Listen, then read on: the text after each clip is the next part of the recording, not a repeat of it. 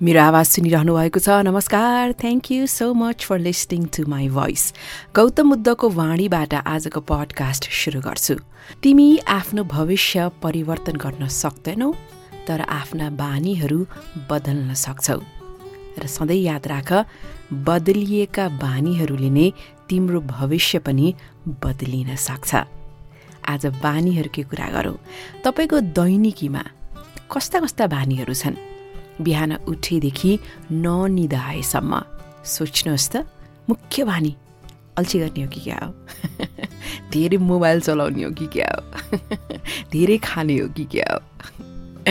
जे होस् यस्ता बानीहरूले गर्दा नै तपाईँले आफ्नो जीवनलाई एउटा आकार दिइरहनु भएको हुन्छ। तपाईँको जीवन जस्तो चलिरहेको छ नि। हामी भविष्य कस्तो होला भनेर सोचिरहेका हुन्छौँ रे। भविष्य कस्तो होला भनेर अनियोलमा पर्नै पर्दैन। वर्तमानमा तपाईँ जे गरिरहनु भएको छ तपाईँको भविष्यलाई आकार दिइरहनु भएको छ। त्यो कुरा हिक्का राखौँ है। कस्तो काम गरिरहनु भएको छ कस्तो सङ्गतमा हुनुहुन्छ कस्तो छ खानपिन कस्तो छ दिनचर्या सम्बन्धलाई कतिको समय दिइरहनु भएको छ। प्राथमिकतामा के कुरालाई राख्नु भएको छ? यस्तै यस्तै यस्तै कुराहरू ध्यान दिनुहोस् त। एकपछि अर्को कदमले नै तपाईँको भविष्य निर्माण हुँदैछ। आज यस्ता तिनवटा बानीको म कुरा गर्छु। आफ्नो दैनिकीमा यस्ता बानीहरू अवलम्बन गर्नुभयो भने तपाईँले सफलताको फड्को अवश्य मार्नुहुनेछ। यो गफको लागि गफ दिन मात्रै गरिएका कुराहरू होइनन्। साधारण कुराहरू नै हुन्। तपाईँले अवलम्बन गर्नुभयो भने सफलता तपाईँको आउने दिनमा समावेश हुने नै छ। By the way I am Sabina Karki यो मेरो पडकास्ट यहाँले सुनिरहनु भएको छ। हामी Facebook Insta Twitter TikTok YouTube SoundCloud podcast सुन्न मिल्ने अन्य सबै एपहरूमा भेट्न सक्छौँ। S A B I N A Sabina K A R K I Karki is my name subscribe गर्न नबिर्सनुहोस्। तपाईँलाई उपयोगी हुने नै हरेक दिन जसो सामग्री म राखिरहेकी हुन्छु। कस्तो लाग्यो तिनवटा मध्ये कुन सबैभन्दा मन पर्यो? कुन बानी आफ्नोमा छ त्यो पनि तल कमेन्ट गर्नुहोस् है। म सबै कमेन्ट पक्का पक्का पढ्नेछु र रिप्लाई माग्नु भएको छ भने रिप्लाई पनि दिने नै छु। किनकि एकअर्कासँग हाम्रो सम्बन्ध मजबुत बनाउने त मेरो पनि भरपुर प्रयास रहिआएको छ। सो कहाँ बसेर सुन्दै हुनुहुन्छ यहाँको शुभ नाम के हो? कति बज्यो? सुनिरहेका कन्टेन्टहरू कस्तो लाग्दैछ? त्यो पनि लेख्न नबिर्सनुहोस् है। आउनुहोस् कम्पिटिसनको कुरा गरौँ। प्रतिस्पर्धा हरेक क्षेत्रमा छ। तपाईँ कुन क्षेत्रमा काम गरिरहनु भएको छ? तपाईँको दैनिकी कस्तो चलिरहेको छ? व्यावसायिक मात्रै होइन व्यक्तिगत जीवनमा पनि कम्पिटिसन चलि नै रहेको हुन्छ। तर तपाईँ बाहिरी कम्पिटिसन भन्दा पनि आफ्नो कम्पिटिसन आफैसँग याद गर्नुहोस् न। तुलना अरूसँग गर्ने फलानु त्यहाँ पुगेको छ लौ म त के गर्न सकिनँ। उसले यति कमाएको छ उसले यति विदेश गएको छ उसले यस्तो गरगहना लगाएको छ उसको घर यस्तो आदि इत्यादि तपाईँ कम्पिटिसनमा नलाग्नुहोस्। आफू चाहिँ दस वर्ष अगाडि कस्तो थिएँ? एक वर्ष अगाडि नै कस्तो थिएँ? पहिले भन्दा तपाईँ अझ उत्कृष्ट हुन सक्नु पर्यो कि? सफलता त्यसरी मापन गर्ने हो। सो बानीहरूको कुरा गर्दा मैले अघिदेखि भनिरहेकी छु यस्ता बानी डेली ह्याबिट्स डेली लाइफ तपाईँ अवलम्बन गर्नुहोस् र सफल बन्नुहोस्। ठुलो कुरो के पनि छैन है साधारण कुरा हो। तर त्यही साधारण कुरालाई नै हामीले व्यवस्था गरेर हामीले असाधारण सफलता प्राप्त नगरे पनि हुनसक्छ। नम्बर एक बिहान उठ्नुहुन्छ नि। अगाडिको साठी मिनट एक घन्टाको समय निकै नै महत्त्वपूर्ण हुन्छ। सो त्यो साठी मिनटको अवधि कसरी तपाईँ बिताउनुहुन्छ त्यसले पनि तपाईँको सफलतामा फड्को मार्न ठुलो भूमिका खेल्न सक्छ। सोच्नुहोस् त बिहान उठेपछि अघिल्लो एक घन्टा कसरी बित्छ? हत्तपत्त मोबाइल?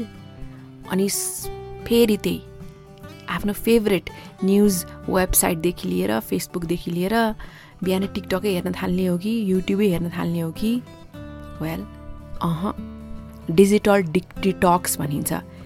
एटलिस्ट दिनभर त यसमा झुन्डिएको हुन्छ नि त। बिहान उठ्ने बित्तिकै चाहिँ त्यो मोबाइललाई त्यत्तिकै राखिदिनुहोस् बरु चार्जमा पठाइदिनुहोस्। नहेर्नुहोस् मोबाइल। समाचार पनि त्यतिखेर सुन्नु पर्दैन उठ्ने बित्तिकै। न्युज पढ्नु पनि थाल्नु पर्दैन। जुरुक्क उठेर। तपाईँको नित्य कर्ममा लाग्नु भएको नै हुन्छ। तपाईँ के गर्नुहोस् भने तपाईँ धेरै कुरा गर्न सक्नुहुन्छ त्यो साठी मिनटको अवधिमा जसले तपाईँलाई जीवनमा अमेजिङ रिजल्टहरू दिन्छ। उठेर एक्सर्साइज या योगा गर्न सक्नुहुन्छ घर सफा गर्यो पूजा गर्यो अथवा आफ्नो लागि हेल्दी ब्रेकफास्ट बनायो अथवा दिनभरि के गर्ने भनेर योजनाहरू बुन्यो। अथवा दिनभरि सहज हुनको लागि के हुन्छ? अगाडिको साठी मिनटलाई त्यसैले उपयोग गर्यो। सो उठ्ने बित्तिकैको एक घन्टा। मोबाइललाई साइडमा राखेर आफ्नो लागि टाइम छुट्याउनुहोस् कि। बिहान एक त उठ्ने बित्तिकै यति ऊर्जा भएको हुन्छ। अनि त्यसपछि त्यो दिमाग ब्ल्याङ्क हुन्छ। जस्तो दिमागलाई तपाईँले सोच्नुहुन्छ फिड गर्नुहुन्छ आफ्नो दिमागलाई दिनभरि नै त्यो त्यसरी नै जान्छ। ससानो ससानो ससानो कुराले नै ठुलो फड्को मार्ने हो है। हजार मिल पर पुग्नु छ भने एक कदमबाट त सुरु हुने हो नि त त्यो यात्रा पनि। तपाईँले त्यसलाई नबिर्सनुहोस्। सो भोलिबाटै बिहान उठ्ने बित्तिकैको एक घन्टा तपाईँले आफ्नो लागि जीवनलाई राम्रो हुने खालका कुराहरू त्यसमा समावेश गर्नुहोस्। जे पनि हुनसक्छ एनिथिङ तर त्यो साठी मिनट जति तपाईँले राम्रोसँग बिताउनुहुन्छ तपाईँको दिन सुन्दर हुन्छ। आज सुन्दर भोलि सुन्दर एक हप्ता महिना वर्ष गर्दैन त। जीवन सफलतातर्फ अघि बढ्ने हो। मेरो पनि बानी एकदम नराम्रो थियो कि। हुन त अझ म पनि सुधार्ने प्रोसेसमा नै छु। मलाई कस्तो लाग्थ्यो भने नि एकदम ठुल्ठुलो कुराहरूमा मात्रै विश्वास गर्ने के। ए सानो कुराहरू अथवा कोही स्ट्रगल गरिरहेको छ भने पत्यारै नलाग्ने। तर त्यस्तो होइन रहेछ। आज मान्छे स्ट्रगल गरिरहेछ भने उसले भड्को मार्छ कि? सानो कुराबाट नि ठुलो उपलब्धि हासिल गर्ने हो। त्यसैले हामी व्यवस्था गर्छौँ। कुनै पनि कुरालाई गौड बाँधिदिन्छौँ तर अनवरत लाग्छ नि जो त्यो सानो कुरा नै भोलिका दिनमा ठुलो भएर आउने हो। तपाईँको कल्पनाभन्दा बाहिर हुनेछ। तपाईँको बानी पनि त्यस्तै हो। साठी मिनट सानो एक्टिभिटी नै हुनसक्छ। मोबाइल कम हेर्ने नै हुनसक्छ। अथवा ब्रेकफास्टमा बिहान जुस ग्रिन जुस खाने हुनसक्छ। वा पन्ध्र मिनटमा प्राणायाम गर्छु भन्ने हुनसक्छ। वा एक पुस्तकको एक च्याप्टर पढ्छु भन्ने हुनसक्छ। अथवा बिहानमा एकदम मोटिभेटिङ कुनै भिडियो हेर्छु भन्ने हुनसक्छ। होइन? त्यस्तै कुरा। नम्बर दुई तपाईँ जे काम गर्नुहुन्छ तपाईँको दैनिकी अब तपाईँ कुन जब गर्नुहुन्छ कुन व्यवसाय गर्नुहुन्छ अथवा जे पनि तपाईँ गरियो घरमा पनि के कामहरू गरिरहनु भएको हुन्छ कति होम मेकरले हामीलाई सुनिरहनु भएको हुन्छ जे पनि काम गर्नुहुन्छ नि त्यो कामलाई काम बस एउटा काम नसम्झिनुहोस् त्यसलाई महान कार्य सम्झेर त्यसमा जीवन मूल्य पनि भरिदिनुहोस् त। कस्तो हुन्छ त्यो काम? त्यसले तपाईँलाई दिने प्रेरणा नै बेग्लै हुन्छ सन्तुष्टि नै बेग्लै हुन्छ। भन्न खोजेको तपाईँ अब अनलाइन तपाईँ टिचर हुनुहुन्छ बिहान अनलाइन क्लासेस छ। ह्या यो इन्टरनेट कहाँबाट ल्याउनु ल्यापटप कहाँबाट ल्याउनु बच्चा बच्ची हल्ला गरिरहेछन्। यो स्यालेरी दिन्छ कि दिँदैन यिनीहरूलाई मैले पढाउने मात्रै काम भनेर नसोचौँ। विद्यार्थी देशका साँच्चीकै भविष्यका कर्णधार हुन् नि त। तपाईँको साधारण जब जस्तो लाग्ला। तर थाहा छ तपाईँले तिसजना पढाउनुहुन्छ वा दसैँजना पढाउनुहुन्छ विद्यार्थी। तपाईँले कति क्लास लिनुहुन्छ? चालिस मिनट पैँतालिस मिनट एक घन्टा। तपाईँले त्यतिमा बोलेका कुराले त उसको मानसिकतामा उसले जीवनलाई हेर्ने दृष्टिकोणमा तपाईँले कत्रो बदलाव ल्याउन सक्नुहुन्छ। भविष्यमा समाजको निर्माणमै तपाईँको कति ठुलो हात हुन्छ। त्यसरी हेर्न खोजौँ न। हरेक कुरामालाई चाहिँ महान कार्यको रूपमा हामी बुझ्न खोजौँ। तपाईँ मानव ड्राइभर हुनुहुन्छ। ए म त सामान्य काम म त चालक मात्रै हुँ भन्ने नसोच्नुहोस् कि। म समाजलाई अघि बढाउनको लागि मान्छेहरूलाई आफ्नो कहाँ उनीहरूको यात्रा टुङ्गने उनीहरूको गन्तव्य कहाँ हो त्यहाँ पुग्न म सहायता गरिरहेको छु भनेर त्यसरी सोचौँ न। जस्तै म पडकास्ट गरिरहेको छु म पडकास्ट विभिन्न प्लेटफर्ममा हाल्छु। हे बोल्ने काम हो यसले मेरो अर्निङ हुन्छ म बोलिदिन्छु भनेर म कहिले पनि पडकास्ट गर्दिनँ। म मिडियामा काम गर्दाखेरि निस्वार्थ भावले म एटलिस्ट दुईजनाले पनि सुन्नुभयो भने उहाँलाई पनि उपयोगी हुने खालका कुराहरू नै बोल्नेछु ती वाक्यहरू नै बोल्नेछु। कसैको जीवनमा त्यो दुई वाक्यले त ठुलो प्रभाव ल्यायो भने पनि त्यो लाख हुनेछ भनेर म पडकास्ट गरिरहेकी हुन्छु। सो जुनै पनि काम किन गर्नु? तपाईँ घरमा खाना पकाउनुहुन्छ भने पनि ए पकाउने मात्रै हो दिगदारी मात्रै नभन्नुहोस् न। तपाईँले मनबाट पकाएको खानेकुराको स्वादै बेग्लै हुन्छ। त्यसले कसैको स्वास्थ्यमा पार्ने प्रभावै कत्रो हुनसक्छ। मिठो खानेकुरा प्रसन्न मुद्रामा कसैले खुवायो भनेदेखि परिवारको सदस्यमा त्यसले कति सकारात्मक ऊर्जा भरिदिन्छ। उसले गर्ने काममै कति ठुलो प्रभाव पार्छ। त्यसैले दैनिकमा जे गर्नुहुन्छ सेवा भावले। म बस स्यालेरी कमाउन मात्रै मेरो तलबको लागि मात्रै काम गरिरहेको छैन।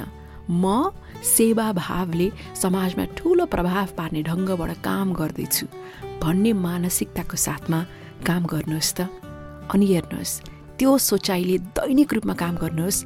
तपाईँले हड्को त मारिहाल्नुहुन्छ सफलताको। अर्को तपाईँको कर्म र तपाईँको पुण्य त्यो हिसाब किताबको त्यो खाता पनि कति माथि जान्छ। लास्टमा यो दैनिकी चाहिँ तपाईँको हरेक दिन एउटा टु डु लिस्ट बनाउनुहोस् कि। यो चाहिँ जति पनि सफल मान्छेहरूको मैले इन्टरभ्यू सुनेको छु इन्टरभ्यू हेर्छु बुकहरू पढ्छु पडकास्टहरू पढ्छु अधिकांश सफल व्यक्तिहरूले चाहिँ यो गर भन्छन् क्या। टु डु लिस्ट के के गर्ने भनेर चाहिँ लेख्ने एउटा बानी बसाला। जर्नलिङ पनि भनेर भनिन्छ नोट कपीमा अथवा तपाईँ तपाईँको कोठा कहाँनिर छ कोठामा ठ्याक्क आफ्नो देखिने ठाउँमा चाहिँ एउटा वाइट बोर्ड जस्तो राख्दा हुन्छ अथवा एउटा वाइट कलरको पेपर वाइट पेपर चार्टै टाल्दा पनि हुन्छ। अनि वान टू थ्री गऱ्यो अनि मेरो यो यो गर्नु छ। टिकमार्क लाउँदै गयो गरेको कुराहरू गर्न बाँकीहरूलाई पनि एटलिस्ट म देख्ने बित्तिकै मलाई थाहा होस् न मेरो यो यो कामहरू बाँकी छ। त्यो यो यो कामहरू गरिसकेँ भनेर। त्यसरी जब तपाईँले यो यो गर्नु छ भनेर योजनाबद्ध तरिकाले काम गर्न थाल्नुहुन्छ साँच्ची तपाईँको काममा यति चमत्कार हुन्छ नि। तपाईँलाई फेरि पनि ह्या यस्तो झ्याउरे कुरा यो कसले गर्छ जस्तो लाग्छ है? मैले माथि नै स्पष्टीकरण दिइसकेँ। हामीलाई जे कुरा साधारण लाग्छ नि वास्तवमा त्यसमै चाहिँ शक्ति हुन्छ। हामीलाई असाधारण सफलता दिने। त्यसैले त्यो कुराको महत्त्वलाई हामी बेवास्ता नगरौँ। बानीको कुरा गर्दा तपाईँ आज स्वस्थ खानुभयो भने तपाईँको डायटमा ध्यान दिनुभयो भने न भविष्यमा तपाईँ स्वस्थ बन्नुहुनेछ। जस्तै कोरोनाकै कहरमा पनि इम्युन सिस्टमको कुरा भयो। असाध्यै जङ्क मात्रै खाने खानेकुरालाई बेवास्ता गर्ने स्वास्थ्यलाई ध्यान नदिनेहरूलाई कति गाह्रो भयो। तर जो स्वास्थ्यमा सचेत थिए खानपिनमा सचेत थिए सायद उनीहरूलाई तुलनात्मक रूपमा धेरै सहज भएको पनि हुनुपर्दछ। हुन त्यो पनि पर्सनल आफ्नो केस हो तर जेनरलाइज गरेर भन्दाखेरि चाहिँ होइन? त्यसैले राम्रा पुस्तकहरू पढ्नुभयो राम्रा कुराहरू सुन्नुभयो भने आफ्नो दिमागलाई त्यही ढङ्गबाट तपाईँले सोचाइमा लग्नुभयो भने तपाईँको मानसिक शान्ति र स्वास्थ्य नै बेग्लै हुन्छ। आफ्नो सम्बन्धकै हकमा पनि हरेक दिन जस्तो इन टच बस्नुभयो हालखबर सोध्नुभयो कुराकानी बाँड्नुभयो सुन्नुभयो भने तपाईँलाई तपाईँको सामाजिक कनेक्सन पनि त कहिले पनि टुट्दैन। नभए त नौलो बिर्सियो सक्यो हुन्छ नि त। कसैले न कहीँ बोलाउँछ न कसैलाई सम्झन्छ तपाईँ त्यो सर्कलैबाट आउट हुनुहुन्छ। जबकि मान्छेलाई खुसी हुनको लागि त सामाजिक कनेक्सन त नम्बर वानमा पर्दो रहेछ। होइन? हेर्नुहोस् त। सो जे कुरा दोहोऱ्याएर गरिरहनुहुन्छ नि दैनिकी त्यसले तपाईँको भविष्यमा ठुलो प्रभाव पार्छ। भविष्य त आउनै बाँकी छ। त्यसले वर्तमानलाई पनि ठुलो प्रभाव पार्छ। त्यसैले मेरो आवाज सुनिरहनु भएको माई डियर लिसनर एकदम साधारण कुराहरू त मैले भने नि। नम्बर वानमा के भने बिहान उठ्ने बित्तिकैको अगाडिको साठी मिनट त्यसलाई सदुपयोग गर्नुहोस्। त्यसमा इन्टरनेटमै फेसबुककै फोटो हेरेर टिकटककै भिडियो हेरेर तपाईँ व्यर्थ जान नदिनुहोस्। नम्बर टू महान कार्य गर्दैछु भन्ने सोचले आफ्नो हरेक दिनको कार्य गर्नुहोस्। नम्बर थ्री के के गर्नु छ के के गरिसक्यो भनेर एउटा टु डु लिस्ट बनाउनुहोस्। हरेक दिन आजैबाट अथवा भोलि बिहानैबाट यस्तो गर्नुहोस् त। अनि हेर्नुहोस् तपाईँको जिन्दगी त्यसले एक महिनापछि मलाई मेसेज गर्नुहोस् ल। यो रेगुलर रूपमा तिस दिन गर्नुहोस् र मलाई मेसेज गर्नुहोस् तपाईँको जीवनमा तपाईँले कस्ता परिवर्तनहरू पाउनुभयो। Okay, so I'll see you in my next video. Thank you for listening.